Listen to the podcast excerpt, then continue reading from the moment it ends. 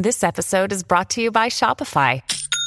Forget the frustration of picking commerce platforms when you switch your business to Shopify, the global commerce platform that supercharges your selling wherever you sell. With Shopify, you'll harness the same intuitive features, trusted apps, and powerful analytics used by the world's leading brands. Sign up today for your $1 per month trial period at shopify.com slash tech, all lowercase. That's shopify.com slash tech. You're listening to the Dustin Gold Standard on Paine.tv. All right, ladies and gentlemen, we are back from the break. My name is Dustin Gold. You are listening to the Dustin Gold Standard right here on Paine.tv slash gold. All right, folks. Just remember, if you like this program, please leave us a five star review at Apple Podcasts and a comment. It really does help us, ladies and gentlemen. We appreciate that. Join us over at Paine.tv slash gold. Hit us up on Twitter at Hackable Animal or at Dustin Gold Show. And check us out on Telegram at Dustin Gold Show. You can get to all those links in the description of this podcast, where you can also send a donation to help support the program while we're growing over at donorbox.org slash Dustin Gold Show. And you can also register your car out of your state if they're a pain in the ass, just like the state of Maryland here, with Dirt Legal. Description uh, contains the link there, folks. If you purchase a service through them, I make a little commission, so it helps keep the lights on over here. That's all. That's all. All right. This goes on to say during the progressive era, eugenic approaches to social and economic reform were popular, respectable, and widespread.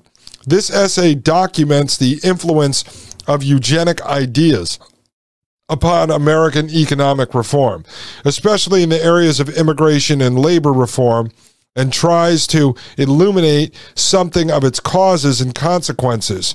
Though our focus is upon economics, eugenics appealed no less, and arguably more, to scholars in the other emerging, emerging sciences of society, especially sociology and psychology. A fuller treatment is available in Leonard 2003, upon which this essay draws. So there is a deeper uh, paper that I did not go through yet, but this covers the basics. And so this is why I want to continue going through this with you folks. I think it's very important. By the time we're done with this, you're going to have a clear understanding of the history of eugenics, and then we're going to tie that in with all the overlaps to the guys that were behind technocracy and then there are some bankers that we're going to bring into this. There's a particular banker who was in and around Howard Scott helping promote him, who was instrumental in the creation of the Federal Reserve Bank. So you have the rise of the Federal Reserve Bank,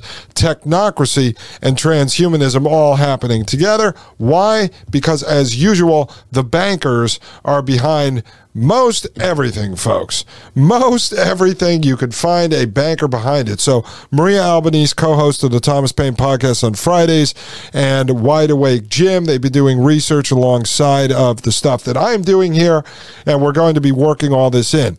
If you haven't had a chance to check out episode 88 and episode 80 featuring Wide Awake Jim, all about the climate hustle and how that leads into central bank digital currency, which is really just the rebranded term for the energy certificates created by Technocracy Inc. going back to the early 1920s into the early 1930s it all ties in together, folks. And so we're starting to see the same bankers behind what Jim is researching and I'm researching, and Maria Albanese is jumping in and kind of filling in the blanks. So eventually, and hopefully soon, she promised me she's going to be able to come on. We're going to start to fill in some of the stuff I missed in certain shows, and she's going to bring in a lot of her research, which is invaluable information.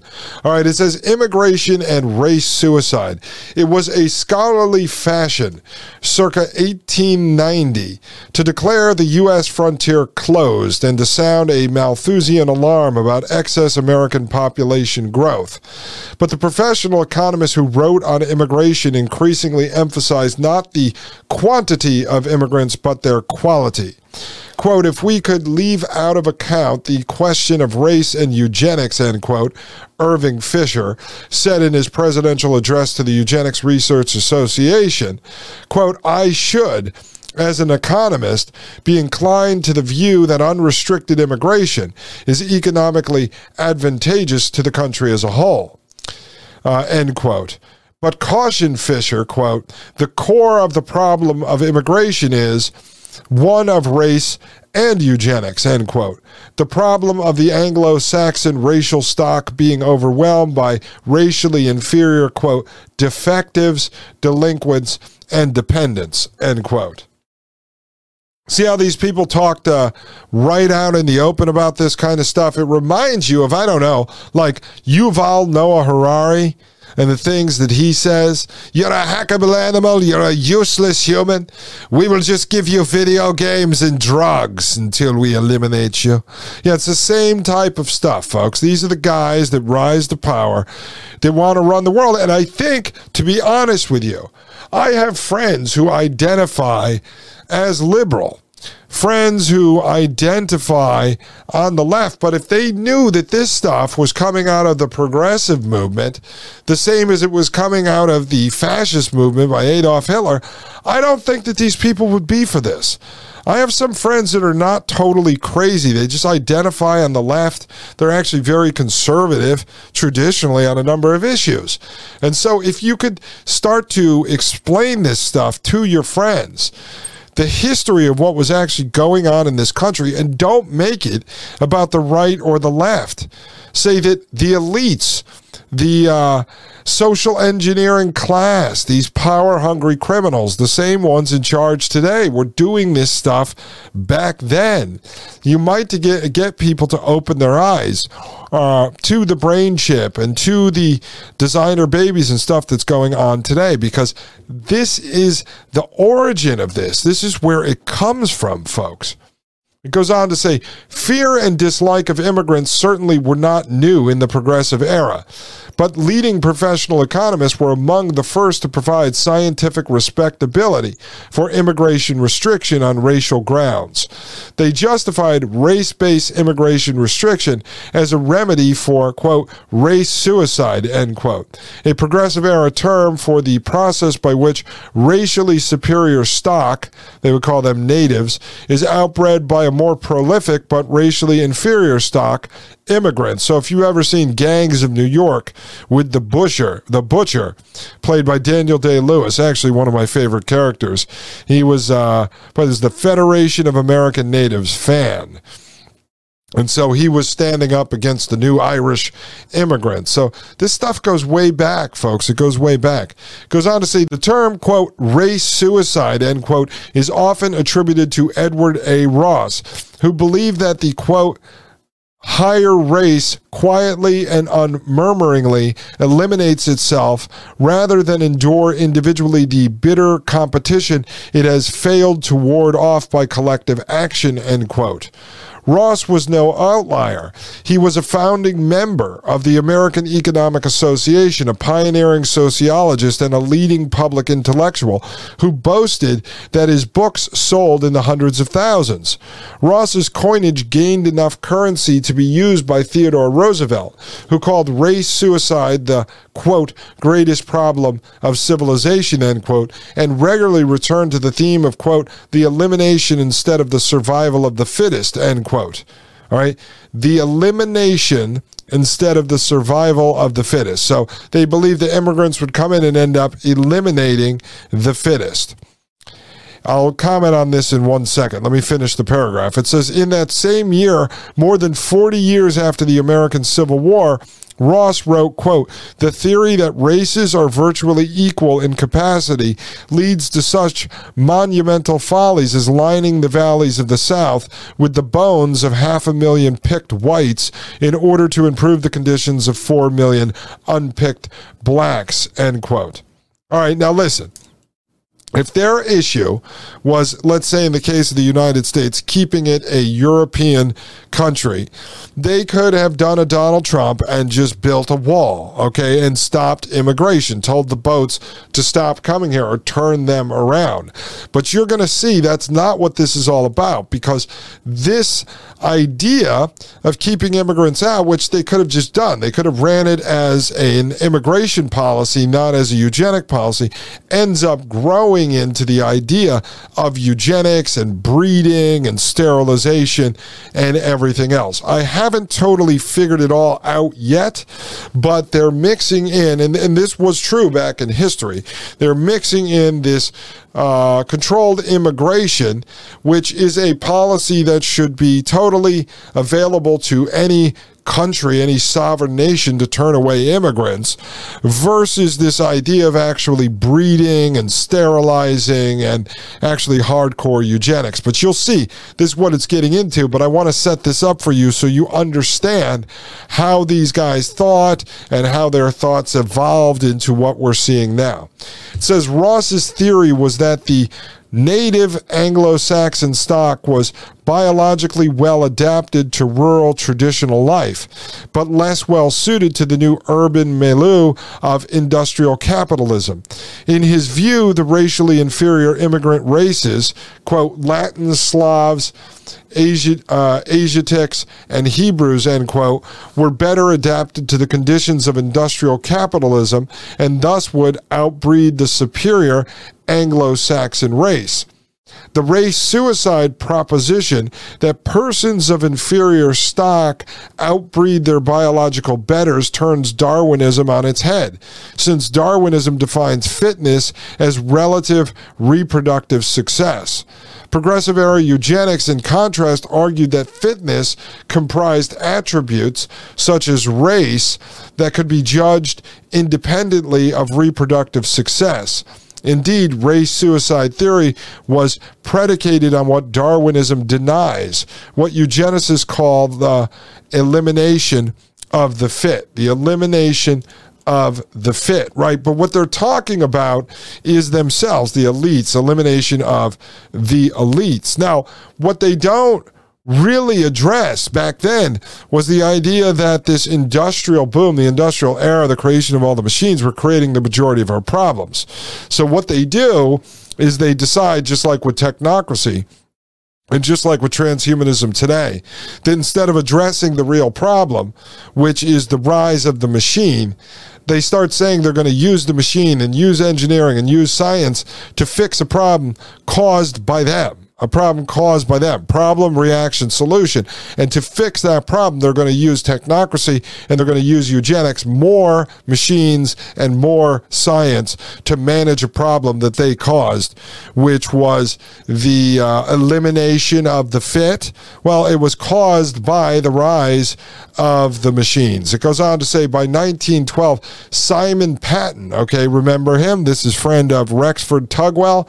Simon Patten, the reformist Wharton School economist who served as AEA president in 1908 could say, quote, the cry of race suicide has replaced the old fear of overpopulation, end quote. In explaining why those of inferior stock were more prolific, early progressive era economists emphasized how economic life under industrial capitalism was increasingly dysgenic. That is, it tended to promote the survival of the unfit. Patten, for example, argued that, quote, every improvement increases the amount of the deficiencies which the laboring classes may possess without their being thereby overcome in the struggle for subsistence that the survival of the ignorant brings upon society end quote. So what is their solution uh, to this today folks? To creating artificial intelligence and robotics that will replace what were once the workers but now will be the unfit because we have nowhere to put them that is universal basic income, and that will eventually be genocide. And so they were talking about this back then, folks. They were already starting to see the problem that they created this idea of industrial capitalism. And so now it would allow the uh, survival of the un fit as these people were being replaced in this new economy, folks. When I get back, let's read a little more. Let's clarify this for you because we're going to work into some really dark stuff, really dark stuff, folks. I mean, really sick disgusting stuff that these people were talking about in the late 1800s, early 1900s, and it's no different today. All right, I'll be right back. This is Dustin Gold with the Dustin Gold Standard right here on Paine.tv slash gold. You're listening to the Dustin Gold Standard on Paine.tv. Join the discussion at Paine.tv slash gold. You're listening to the Dustin Gold Standard on Paine.tv. Uh, Ladies and gentlemen, I am Dustin Gold. Welcome back to Paine.tv slash gold. You are listening to the Dustin Gold Standard. All right, folks, let's jump right back into this. I mean, this stuff is very, very important. It says, in response, we're talking about Simon Patten. So, in response, Simon Patten ultimately argued for the state taking over the task of selecting the fittest, eugenics. So this would be the state. As I've told you before, there is no deep state, there is only the state. And so Simon Patten wanted the state to take over the task of selecting the fittest. All right, eugenics, those they would allow to live. It says, quote, social progress is a higher law than equality, end quote. Patten volunteered. Social progress is a higher law than equality. So, see, these guys did not believe in equal rights. They didn't believe in human rights. They didn't believe that all men are created equal. No, they believed that social progress, the whole of the social mechanism, the uh, science of social engineering, as the technocrats would put it, that this social progress was a higher law than equality. Patten volunteered, and the only way to progress was the quote, eradication of the vicious and inefficient, end quote. Frank Fetter, who was to serve as president of the AEA in 1912, also worried that, quote, the benefits of social progress are being neutralized by race uh, degeneration, end quote, owing to the, quote, suspension of the selective process, end quote. All right, so you see what these guys are talking about here. Now, ask your friends who lined up to get the vaccine promoted by people like uh, Bill Gates, funded by people like Bill Gates. Bill Gates would have been one of these people back then. He openly talks about overpopulation. He has said that if the vaccines work, we could lower the population by 10 to 15 percent. We proved that on this show. We showed that to you on this show in context. So all the fact checking out there on that quote is a lie. But someone like Bill Gates would have been involved with this. You take Donald Trump, who people on the left called Adolf Hitler for four straight years, from 2015 when he was running, all the way through uh, 2020, when COVID Land, the high school theater production kicked off, they called him Adolf Hitler. And then when he said, Here's my beautiful vaccine, my beautiful vaccine, line up for it. It's so beautiful, wonderful. It's tried and true. It's tested. It's so great, so great. People lined up. The people that hated Trump and called him Hitler lined up to take a shot from Hitler. How do you know that our government wasn't running a eugenics program to weed out the unfit and jabbing people with a death shot. I mean, if people on the left, friends of yours that aren't horrible people, they're just people, they get sucked into the WWE wrestling, as many of you have, I have, others have they're just involved with that WWE wrestling. But if they knew about the true history of our country and what was going on here a hundred years ago, maybe they would have thought twice about getting the shot. That's why I didn't get it. I didn't get it for that stupid bumper sticker slogan that it was an experimental vaccine, it was an experimental drug, experimental gene therapy. No, I didn't get it because I thought the government was going to try to kill me. All right, I don't trust the government. When you read about the history, the true history of our country, what our government has done with Operation Paperclip and MK Ultra and eugenics and technocracy, and you learn about all this. You listen to what our military is doing today through the words of the Frankenstein doctors running under military budgets. You listen to the people like Peter Thiel funding Singularity, the merger of man and machine. This guy's a huge government contractor contractor, you should not trust your government. You cannot sit here and tell me you don't trust them on one thing, but you trust them on another thing. So if you have a serial murderer like Jeffrey Dahmer living in your neighborhood, and you know that he lures men to his home and he drugs them and then he chops them up and eats them. But then he comes to your house with a bowl of chicken soup and tells you that he loves you and he knows you have a cold and he wants to help cure you with this bowl of chicken soup. You say, oh, he's a nice guy, and you eat the bowl of chicken soup. You don't for one second stop yourself and say, I wonder if there's poison in this chicken soup. I wonder if he's going to drug me and then chop me up. I wonder if there's humans inside of this chicken soup that that is not chicken. That is someone's uh, calf muscle. I mean, come on, folks. How do you trust the government on some stuff and you don't on the other stuff? Once they prove to be liars and they prove to be corrupt and they prove to be criminals and they're doing insider trading when you'll go to jail if you do it, you're then going to take that bowl of chicken soup from them? No, no, no, no, no, no. And I think if people understood the true history of our country, they would maybe not line up so quickly for these things. And stop perpetrating this nonsense about this untested uh, vaccine that it's experimental. No it's it's not good. All right? Who cares? I don't care if they tested it. You're going to believe the tests from the government? You're going to believe the results from the government Folks, every study I had to read with things that my wife and I were going to go through were mainly approved by the CDC. Automatically, I put an X next to it. Of course, I read it because I needed it as a baseline to compare it to other stuff I was looking at. But I wasn't going to read it. It says CDC says stick a LSD needle into your eyeball and shoot it into your head, and it's going to make you smart. Uh, okay. Are you serious? I mean, folks, come on now. So if you still have friends and family that are not totally lost, try to start explaining some of this stuff to them. I've been working on some family members just as test cases. Going, did you know uh, our country did this? What? They did this? I didn't know that. Oh, yeah. But you have to do it in a way that you're not coming at them in a combative style. If they don't want to learn anything, don't waste your time with them. But if they are open, feel free to introduce them to this material.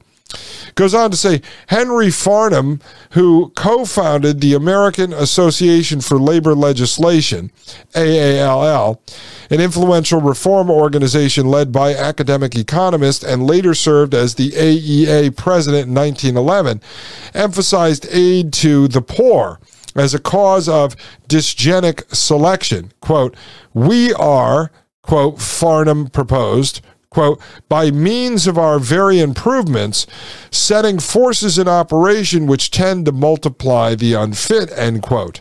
The increase in the unfit, Farnam concluded, quote, renders more and more imperative the solution of that exceedingly difficult problem which Mr. Arnold White calls sterilization of the unfit, end quote.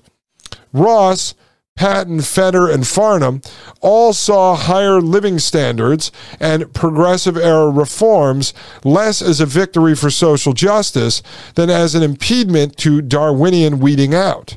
Their response was not to argue against reform as might a social Darwinist, but to advocate for eugenics, the substitution of state selection for natural selection of the fittest. You see this? You see what we just covered here? So, what this guy was saying, Farnam, all right, who co founded this AALL, this influential reform organization led by academic economists, all right, and then he later served as the AEA president, emphasized aid to the poor as a cause of dysgenic selection. And then he goes on to say, uh, our very improvements setting forces in operation which tend to multiply the unfit, right? So, so basically what he's saying is that giving them, uh, let's say in the case of welfare, we're allowing them to continue on and continue to be unfit. But the solution to the problem is not to stop the welfare. The solution is to advocate for eugenics. Now, you have to dive deep into progressivism and try to see if they, at some point, the movement that led up to this, were actually the ones who were fighting for welfare and all of these handouts. Because if that is the case, and I have not begun to dig on this yet, but if that's the case, then they were setting up the problem to then offer the solution. So they make life easy for the so called unfit, then the unfit multiply, and now the solution is to basically kill them all, to weed them out of society once and for all. The final solution, eugenics. All right, it goes on to say Francis Amasa Walker offered a race suicide account that proved especially influential in the immigration debate.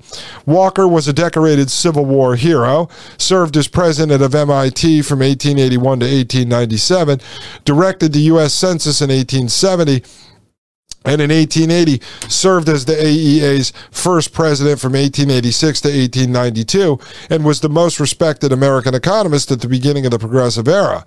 Walker's race suicide theory argued that immigration limited the natural fertility of the native population by which he meant earlier European immigrants of Anglo Saxon ethnicity, so that inferior foreign born stock effectively displaced superior native stock. Quote, the native element failed to maintain its previous rate of increase, end quote, says Walker, quote, because the foreigners came in such swarms, end quote.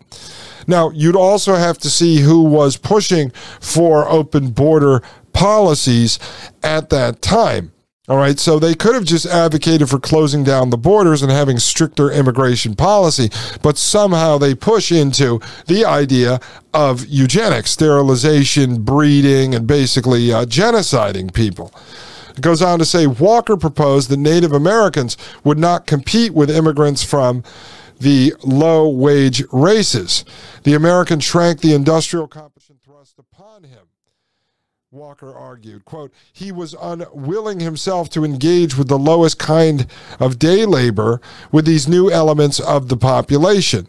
He was even more unwilling to bring sons and daughters into the world to enter that competition end quote. So see same kind of thing you're running into today. They bring in mass immigration that undercuts the american worker and now the american worker basically gives up. That's what they're talking about. But again their solution is uh, eugenics. Uh, and then look at what's going on today just put this into context with today. You have Elon Musk and company building supreme artificial intelligence that will be superior to humans, right? And then they say this is going to create a problem. It's a dangerment to humans. So instead of stopping it, they then say the answer is to merge with the machine to get the brain chip to upload your consciousness to the cloud, to be able to beam the uh, internet down into your head. We will make you smarter. We will make you be able to compete with the machine, but no, not actually compete with the machine, merge with the machine. See, they set up the problem, mass immigration. They set up the problem, handing out welfare to the poor. Then their solution is not to end those policies. The solution is to offer eugenics. And Elon Musk and them are doing the same today. They have the problem of the machines and the artificial intelligence, but their solution is not to call for a ban on machines and artificial intelligence.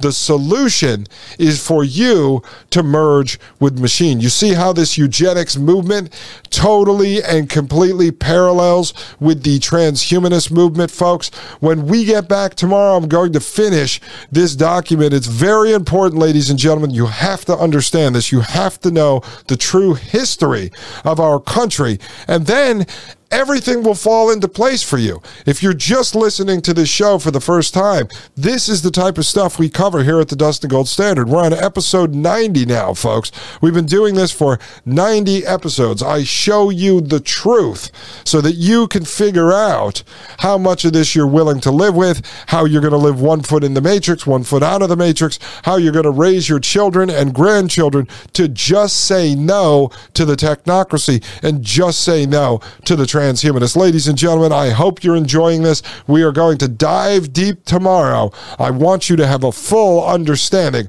of where this craziness came from. Ladies and gentlemen, where I came from today was upstairs hanging out with my wife and my child, and that is where I am going right now. It's time for bed. Ladies and gentlemen, have a great night. Have a great day. I will see you tomorrow. This is Dustin Gold with the Dustin Gold Standard right here on Paine.tv slash gold. The Matrix is a computer generated dream world built to keep us under control in order to change a human being.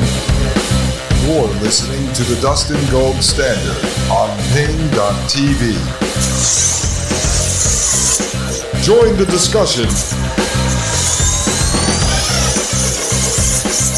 at Paine.tv slash gold.